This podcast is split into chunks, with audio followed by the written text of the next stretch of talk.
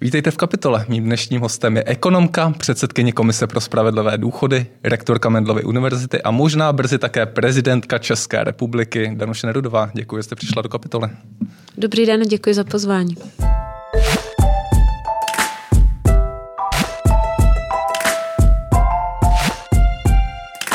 Zeptám se z těch vyjmenovaných 4 pozic, jedné z nich potenciální, která z nich je vám nejbližší?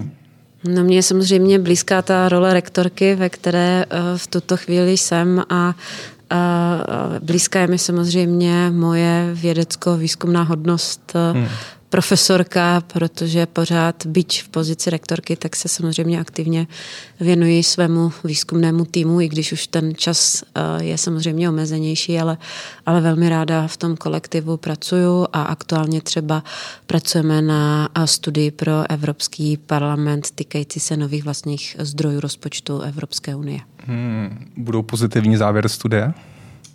A musím říct, že poprvé v životě se mi vlastně stalo, že jsme přicházíme se závěry, které nejsou úplně v souladu s tím, co si mysleli vlastně europoslanci a že jako velmi hodně diskutujeme a jsem velmi ráda, že se nám vlastně daří jim jakoby vysvětlovat rozměr toho problému a daří se nám vysvětlovat například, že řešení zdanění digitálního sektoru nemůže být čistě evropské řešení a že potřebujeme globální řešení, protože je to globální problém.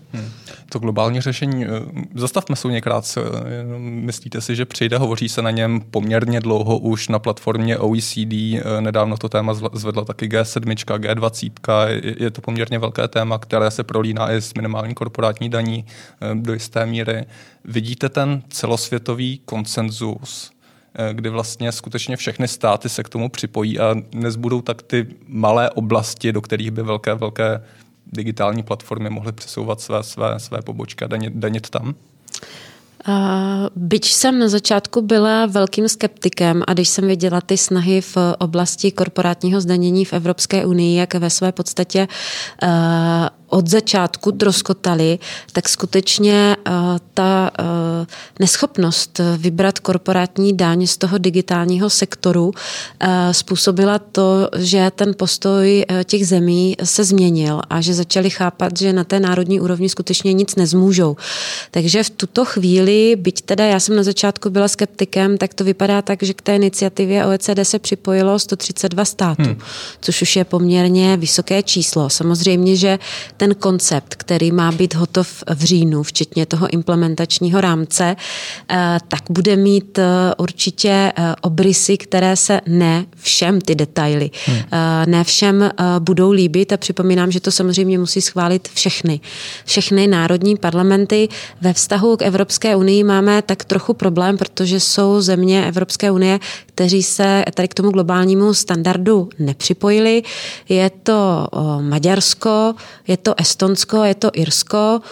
Maďarsko z toho důvodu, že má velmi nízkou korporátní daň, která je pod tou 15% minimální sazbou daně. To stejné se samozřejmě týká Irska a Irsko je vlastně, v Irsku je domicilovaná celá řada gigantů. Google a přesně tak.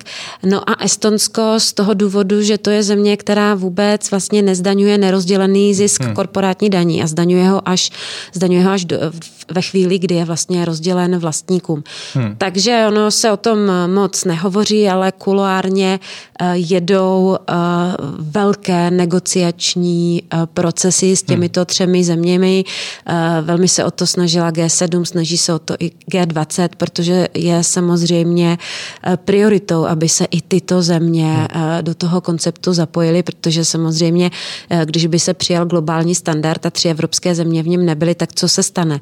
No tak nastane, že jo, leakage z toho systému a ty firmy se budou snažit jako utíkat do těch destinací, které se k tomu globálnímu standardu nepřipojí. To, co tady máme v Evropě posledních 15 let od vzniku těch velkých gigantů, že vlastně peníze tečou přes Irsko a můžeme se podívat, jak to funguje například v České republice, kolik tady zaplatil na korporátní daně, na daně z příjmu Google a kolik tady zaplatil Seznam, přičemž Seznam to byl, myslím, okolo 4 miliardy v roce 2019, Google zaplatil necelých 10 milionů.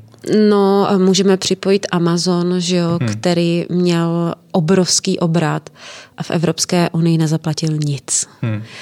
Přičemž tady využívá samozřejmě dopravní infrastrukturu, digitální infrastrukturu tady využívá. Proto si myslím, že skutečně snažit se zdanit ten digitální sektor je naprosto relevantní, protože ty firmy by měly přispívat na ten veřejný statek a pro ně ten veřejný statek je ta digitální infrastruktura. My tu digitální infrastrukturu prostě potřebujeme v Evropě rozvíjet a nový rozpočet Generation Next vlastně má velkou alokaci právě do digitalizace, proto i vlastně je tam ta linka na tu evropskou politiku, na tu snahu o digitalizaci, tak z mého pohledu je relevantní, že bychom měli chtít ten digitální sektor zdanit a že by například ten výběr digitální daně mohl být tím novým vlastním zdrojem rozpočtu EU, který by pomohl financovat ten společný evropský dluh, ze kterého vlastně financujeme nový a velmi vítaný příjem. Nicméně vy tady hovoříte o tom, že se rozjeli velké vyjednávací hry mezi ostatními státy a Irskem. Ty už jsou tady ale další dobu. Státy Evropské unie vlastně dlouho nabízejí Irsku nějaké ústupky, za které by vlastně mohlo vyměnit tuto loophole, skrze které odtékají finance. Doteď se to nepovedlo.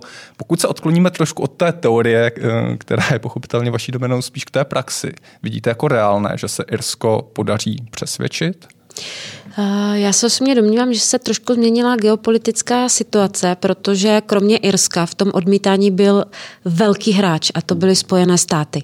Donald Trump a jeho administrativa tento koncept v podstatě blokovali roky v rámci OECD. Ovšem po nástupu Bidenovy administrativy se situace zcela diametrálně změnila a nejenže oni ten koncept začali podporovat, ale dokonce přišli se svým vlastním konceptem. A tady vlastně nastává ještě vlastně taková zajímavá situace, že G7 schválila trochu jiný koncept, respektive přiklání se k trochu jinému konceptu, k tomu konceptu, který navrhuje Bidenova administrativa, který se vlastně netýká jenom digitálního sektoru, ale týká se stovky největších firm i z jiných sektorů, než je digitální sektor, zatímco ten návrh, který vznikl v OECD a v G20, se týká pouze digitálního sektoru. Takže tam ještě lze očekávat, že budou probíhat velké negociace. Takže ta geopolitická situace se velmi výrazně změnila a vlastně Irsko ztratilo svého spojence tady v tomto. A je to dostatečné z vašeho pohledu k tomu, aby se Irsko podařilo přesvědčit? Já nejsem politik, nedokážu odhadnout, jen jako ekonom glosuji, že postoj vlastně k zdanění digitálního sektoru a vůbec ke zdanění té GAFI, to je Google, Apple, Facebook, Amazon, že se prostě v USA ten postoj změnil.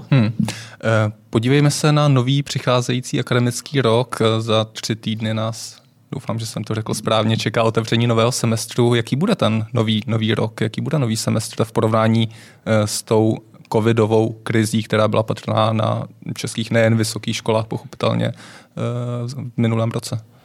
Já pevně věřím, že to bude semestr, kdy se studenti již podívají do kampusu a budou moci chodit na přednášky. My jsme k tomu připraveni vyvinout maximální úsilí.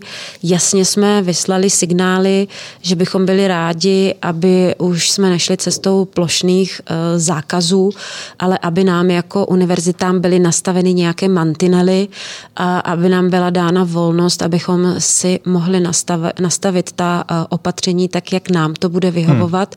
Argumentem pro tento požadavek je vlastně to, že celý loňský rok, celé jaro vlastně probíhala praktická výuka lékařů. Lékaři měli prezenční výuku, tam žádná distanční výuka vlastně neprobíhala a přesto všechno nevznikly žádné klastry šíření covidu na lékařských fakultách, takže jsme prokázali, že ty procesy si umíme nastavit, že si to umíme ohlídat a já velmi varuju před tím, že bychom chtěli opět zavírat univerzity, protože díky tomu, že jsme patřili k zemím, které měly nejdéle zavřeny školy, ať už střední, základní, tak i univerzity, tak by se mohlo stát, že my tu budeme mít generaci bakalářů, kteří se za svá studia ani jednou nepodívali do univerzitního kampusu. A to si myslím, že není úplně dobré. Nemyslím si, že by dostali méně kvalitní výuku díky distanční výuce nebo online výuce, ale myslím si, že by postrádali jednu ze zásadních součástí vysokoškolského studia, a to je ta interakce s těmi spolužáky. To je ten kolektiv, sociální kontakty. To jsou ty kontakty, které vám zůstávají na celý život a který potom ve své profesní praxi třeba využíváte pro rozvoj podnikání nebo pro rozvoj týmu. Myslím si, že to je velmi důležité. Proto skutečně bychom byli rádi a děláme proto všechno, pracujeme s několika variantami, jak by zimní semestr mohl začít, pracujeme s variantou, že by ty velké přednášky byly rozděleny na půl. Pracujeme s variantou, že by probíhaly semináře a přednášky byly online. Pracujeme samozřejmě i tedy úplně s nejčernějším scénářem, který si ale odmítáme připustit, že by tedy jsme opět vyučovali pouze distančně. A pracujeme i s variantou, že bychom postupovali jako Velká Británie a vlastně uvolnili jsme všechna opatření a ta výuka probíhala normálně. Na který z těch scénářů to nyní vypadá, že bude ten reálný? Já nedokážu říct, ovšem po zkušenosti z roku a půl nebo ze 2 let trvající nejistoty a toho, že i tak konzervativní instituce, jako jsou univerzity, byly vlastně donuceni být extrémně flexibilní tím, že vám hygienická stanice pošle ve 3 hodiny odpoledne, že od zítřka zavírá univerzitu a učíte online, tak jsme prostě skutečně velmi pružně připraveni přecházet na ty nejrůznější formy. Já za sebe považuji za poměrně reálnou a tu variantu, že by probíhaly face-to-face semináře a přednášky, že by probíhaly od určitého počtu studentů online. Jak probíhá, nebo jste v kontaktu vlastně s ministerstvem zdravotnictví a s krajskými hygienickými stanicemi ohledně nastavování těchto opatření, případně jak ta komunikace probíhá? Zmiňovala jste tady, že to muselo být v tom minulém roce eufemisticky řečeno nejspíš velice flexibilní. Daří se vám čas vykomunikovat nějaký přístup, nějaký framework, v rámci kterého by už nemusely být ty velice rychlé změny z jednoho dne do druhého? Já musím konstatovat, že bohužel ne.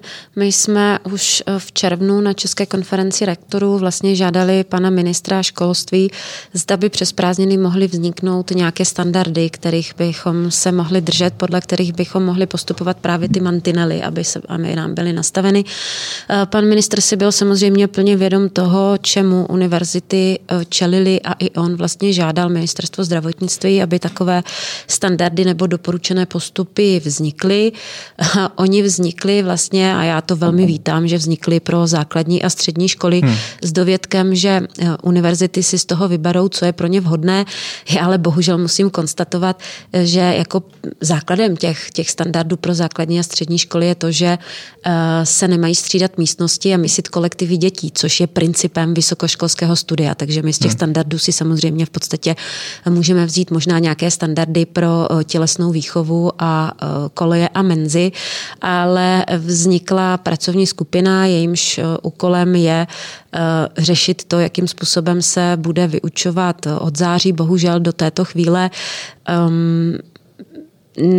nevidím, že by byly dosaženy takové konkrétní výsledky, o které bychom se skutečně mohli opřít, protože je potřeba si uvědomit, že jestliže ministerstvo zdravotnictví řekne, že na výuce může být přítomen student, který je očkován nebo prodělal covid, a nebo je otestován, ale už neřekne, kdo to bude kontrolovat a jak, a neexistuje k tomu žádný právní rámec, tak nám vlastně nedává žádný manuál, o co se opřít, protože si osobně nedovedu představit, že bych měla chtít po přednášejících na přednášce, která má 200 studentů, aby před zahájením přednášky kontrolovali, jestli je student očkován, nebo jestli je otestován, anebo jestli měl covid. To je naprosto technicky nereálné. Takže my jsme na základě toho prvního jednání formulovali poměrně konkrétní otázky, vlastně jak máme postupovat, které jsme vlastně adresovali teďka ministerstvu, tak čekám a doufám, že dostaneme nějakou odpověď. Ráda bych upozornila, že v pátek bude 13. srpna a jedna z našich fakult začíná 13. září semestr, což je zhruba měsíc, to už je skutečně minimální doba na to nastavit nějaké ty standardy. Na západě, ve Spojených státech, v Kanadě, ale občas i v západní Evropě už se setkáváme s tím, že jednotlivé univerzity vyžadují po svých studentech, profesorech, často i návštěvnících, kteří přijdou do kampusu, povinné očkování, aby byli očkovaní nebo měli prodělaný covid. Liší se to pochopitelně v nějaké míře, například při vstupu do učeben versus při vstupu do kampusu, ale ten směr je poměrně jasný, už to jsou stovky univerzit. Jak se na to opatření díváte vy? My jsme udělali takový první krok minulý týden v pátek, kdy jsme jako Česká konference rektorů, tedy všichni rektoři veřejných a soukromých vysokých škol zveřejnili výzvu studentům, kde je vyzýváme, aby se nechali očkovat a aby nám vlastně pomohli tímto způsobem, abychom ten zimní semestr a výuku mohli zrealizovat prezenčním způsobem. Je to nějaký apel na studenty, nicméně je potřeba říct, že tady ta opatření zavedly univerzity v USA a univerzity v Británii, to znamená univerzity mimo evropský prostor. V Itálii je teď zákon tady o tomto na stole, Corriere della Sera, myslím, minulý týden zveřejnila, že je to návrh zákona, který půjde do parlamentu. Já nejsem právník, ale určitě platí něco jako rovný přístup ke vzdělání a moc si nedokážu představit, že by mohlo být v rámci stávajícího právního rámce nastaveno, že k prezenčnímu vzdělávání budou mít přístup pouze na očkovaní studenti.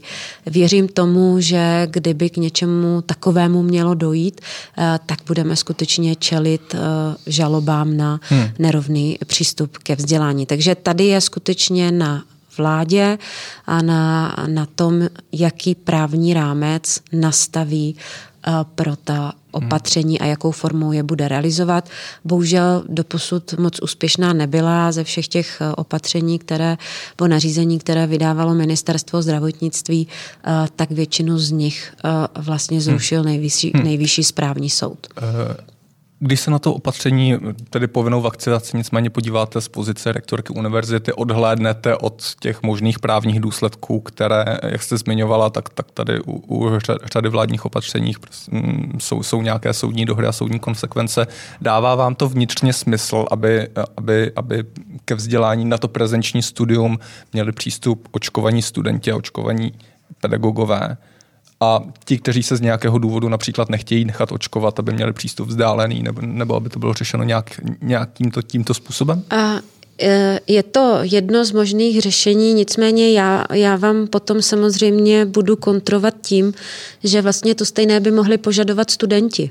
Protože studenti mohou klást stejnou otázku. Je ten, kdo nás vyučuje, naočkovaný? Pochopitelně. Takže pochopitelně toto by znamenalo, že adekvátně by se muselo postupovat i u pedagogů a nenaočkovaní pedagogové by museli vyučovat pouze distančně. Osobně se domnívám, že společnost a situace v naší zemi není nastavená na takovéto řešení. Já si ho osobně nedokážu představit.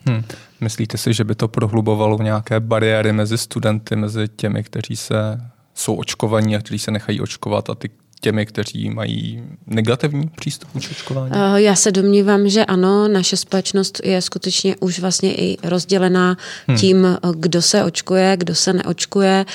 Vidíte, že v spoustě kolektivů ti neočkovaní obvinují očkované, že se nechali naočkovat experimentální látkou a že doví, co jim bude za 5 let, zatímco zase ti očkovaní obvinují ty neočkované z toho, že nejsou dostatečně zodpovědní.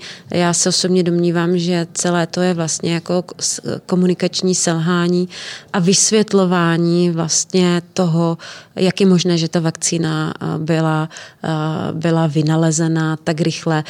Myslím si, že... A kdo takto selhal? Já se domnívám, že to měla samozřejmě vysvětlovat vláda. Ta měla vést jako dlouho předtím, než se začalo očkovat, měla vést informační kampaň o očkování a neměla dopustit, aby se do veřejného prostoru dostala taková míra dezinformací, jako tam je dneska. Hovoříme tady o rozdělování společnosti, o tom, že tady jsou naprosto jasně viditelné přístupy. O vás se spekuluje, jestli budete kandidovat na pozici prezidentky České republiky, zatím odkládáte jednoznačné ano i ne a pokud se nic nezměnilo, tak pořád si to necháváte projít hlavou.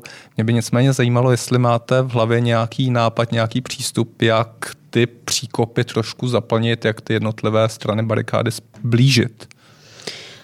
To do jisté míry vlastně ukázal i ten COVID. Ten COVID odhalil to rozdělení společnosti.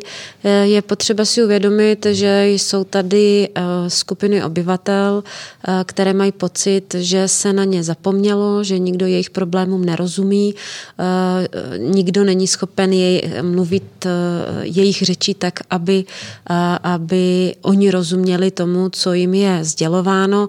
A tito lidé se skutečně cítí vykořeněni ze společnosti a je potřeba tady s tímto pracovat. A my pořád hledáme zástupné problémy, řešíme Benešovy dekrety, řešíme migraci a přitom to podstatné vlastně, jakou krizi ve společnosti máme, tak my máme krizi základních hodnot. My bychom měli se vrátit k těm základním hodnotám a klasickou ukázkou je třeba to očkování, protože obě dvě skupiny se vlastně zaštiťují svobodou.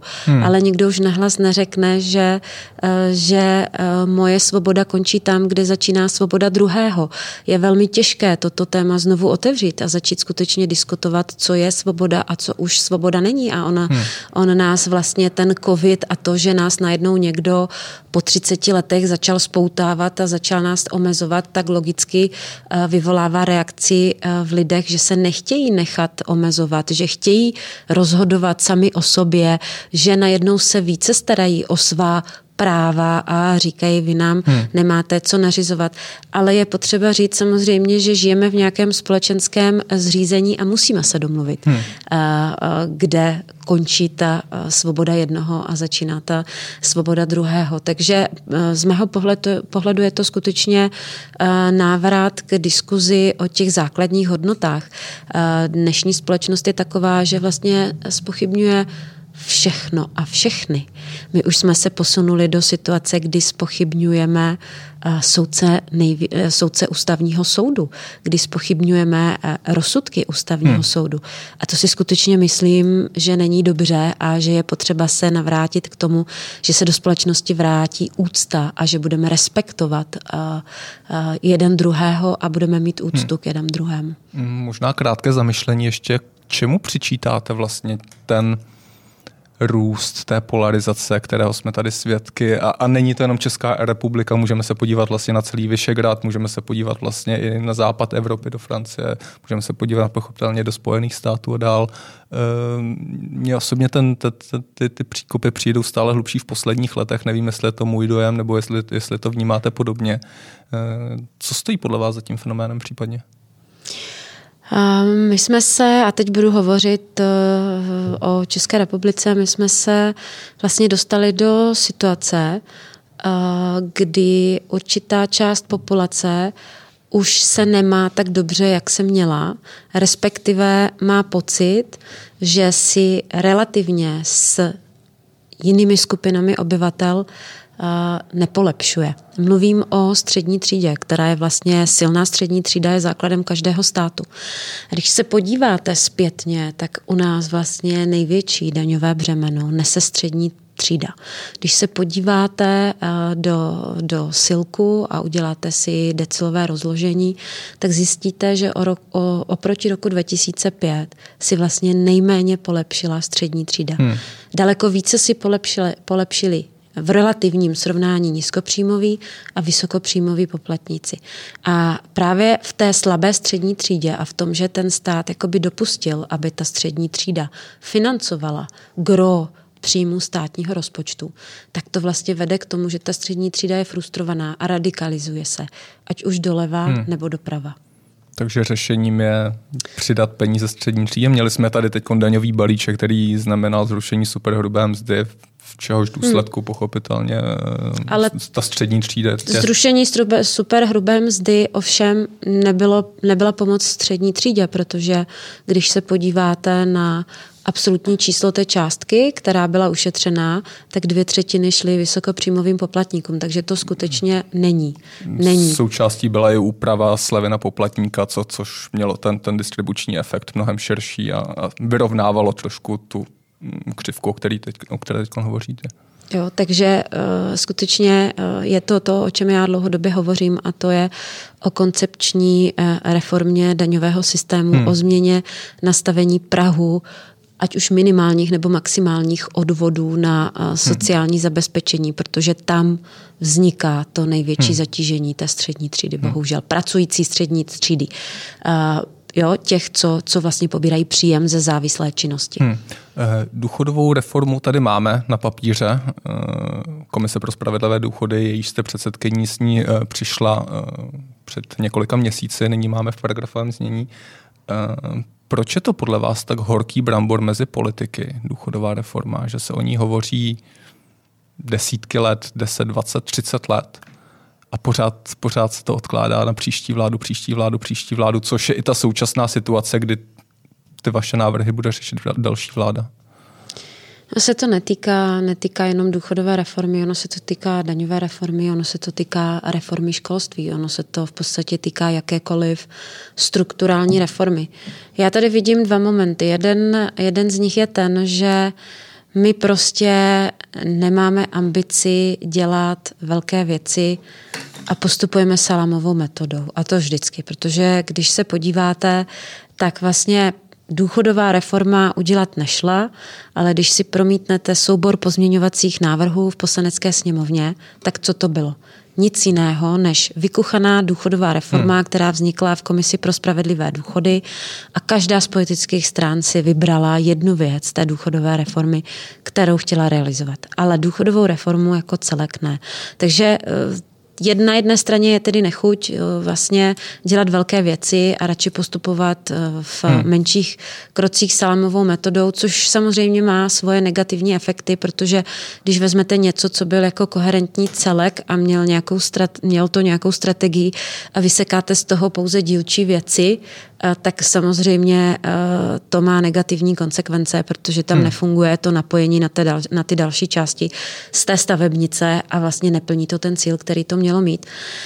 A druhá věc, o které já jsem chtěla hovořit, je, že kromě toho, že neumíme dělat velké věci, ty jsme naposledy udělali v 90. letech, a to byla transformace ekonomiky a potom měnová odluka, tak v podstatě vymizela snaha dělat reformy, které jdou za horizont jednoho volebního období.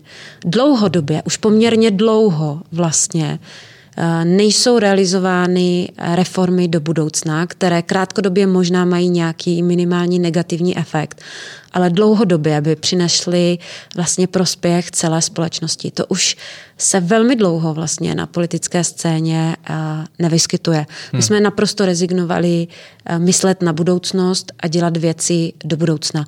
My realizujeme pouze krátkodobá opatření s krátkodobým pozitivním efektem, mnohdy s dlouhodobým velmi negativním efektem. Ten nás už ale nezajímá, protože to je za horizont našeho volebního období.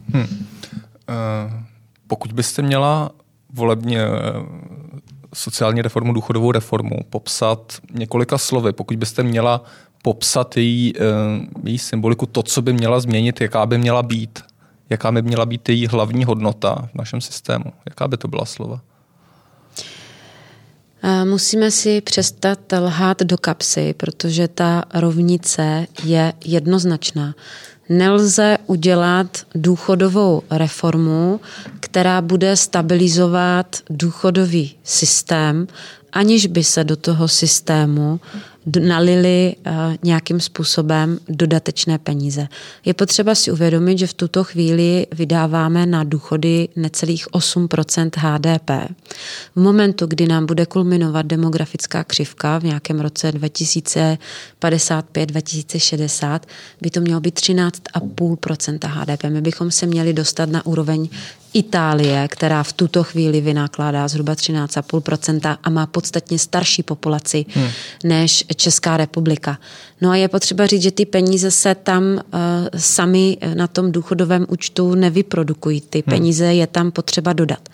Jsme zemí, která má jedno z nejvyšších odvodových zatížení mezd v zemích OECD. Takže pro zvyšování odvodu na sociální zabezpečení neexistuje žádný prostor, protože práce už je tak drahá, že další zvyšování odvodu by mělo extrémně negativní konsekvence pro trh práce. Takže jediným nástrojem, který vám zůstává, je zvyšování věku odchodu do důchodu. Tam my ekonomové jasně víme, že to je opatření, které poměrně rychle vybalancuje ten systém zase do plusu. No ale před 2 lety vláda odhlasovala, že dalších 5 let se nebude zvyšovat věk odchodu do důchodu. Takže ani toto není nástroj, který by v tuto chvíli byl na stole. Takže v té rovnici se posouváme dál a už tou jedinou možnou další proměnou je to, že prostě budeme do toho systému dolévat více financí z příjmu státního rozpočtu. Je to konec konců zásadním zjištěním, které jsme věděli velmi dlouho dopředu a které velmi jasně artikuluje OECD v té studii, kterou publikovalo o penzijním systému v České republice, že ten systém je prostě potřeba dofinancovávat z běžných příjmů státního rozpočtu. Je takovýhle přístup udržitelný vzhledem k nastávajícím demografickým změnám, které jste částečně zmiňovala tady? Je to něco, co je systémové, co je koncepční pro dlouhodobou budoucnost? No v tuto chvíli žádné jiné řešení neexistuje. To obyvatelstvo nám bude stárnout a my musíme dělat jednak teda samozřejmě aktivní rodinnou politiku, abychom abychom růst demografické křivky zvrátili, ale nikde jinde ten stát peníze na ty důchody vzít prostě nemůže. Nic jiného neexistuje. Ano, můžeme mít singapurské řešení, že stát bude investovat a bude mít výnosy z investovaných peněz, ale myslím si, že tohle není běžný postup pro evropské země, takže nám skutečně nezbyde nic jiného, než si říct, že je potřeba ten systém dofinancovávat. A mimochodem, jenom abychom věděli, o jakých cifrách se bavíme, tak ono zrušení superhrubé mzdy bylo nějakých 92 miliard a ta důchodová reforma počítala v prvních letech s postupným nárůstem a bylo to v řádech 20 nebo 30 miliard. A v tom konečném nějakém piku to potom bylo 100 miliard. Takže naprosto srovnatelná věc se zrušením superhrubé mzdy.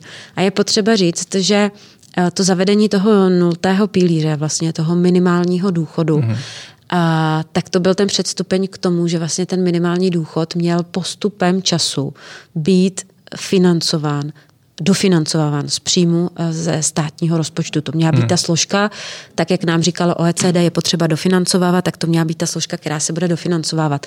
To jestli ten minimální důchod by měl být 8, 9, 10, 6 tisíc, to je samozřejmě na diskuzi politických stran. Politická rozhodnutí. Jen bych chtěla říct, že je potřeba si uvědomit ty reálné relace, že máme 150 tisíc důchodců, kteří mají důchod nižší než 10 tisíc korun, což je částka, za kterou v Praze skutečně za měsíc nevyžijete.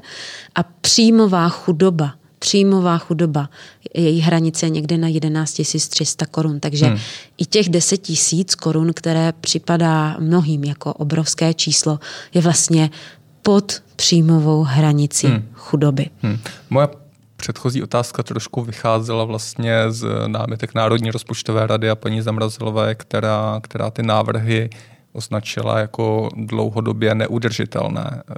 Tak vlastně přišlo mi zvláštní přicházet tady s nějakou reformou koncepční, která tady má vytrvat desetiletí a řešit nějaký skutečně systémový problém, nad kterým tady většina politické reprezentace zavírá oči v tom lepším případě, a na druhé straně mít kritiku vlastně dohledového úřadu, že jde o nekoncepční řešení do budoucna. Neudržitelné, pardon.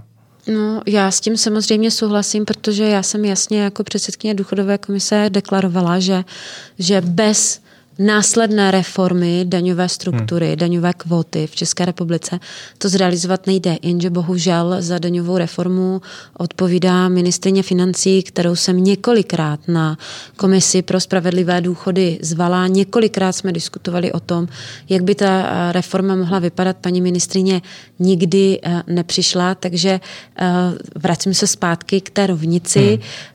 Když daňová politika spadá do gesce ministerstva financí, tak se důchodová reforma, v níž stárne populace a nemůžete zvyšovat věk odchodu do důchodu a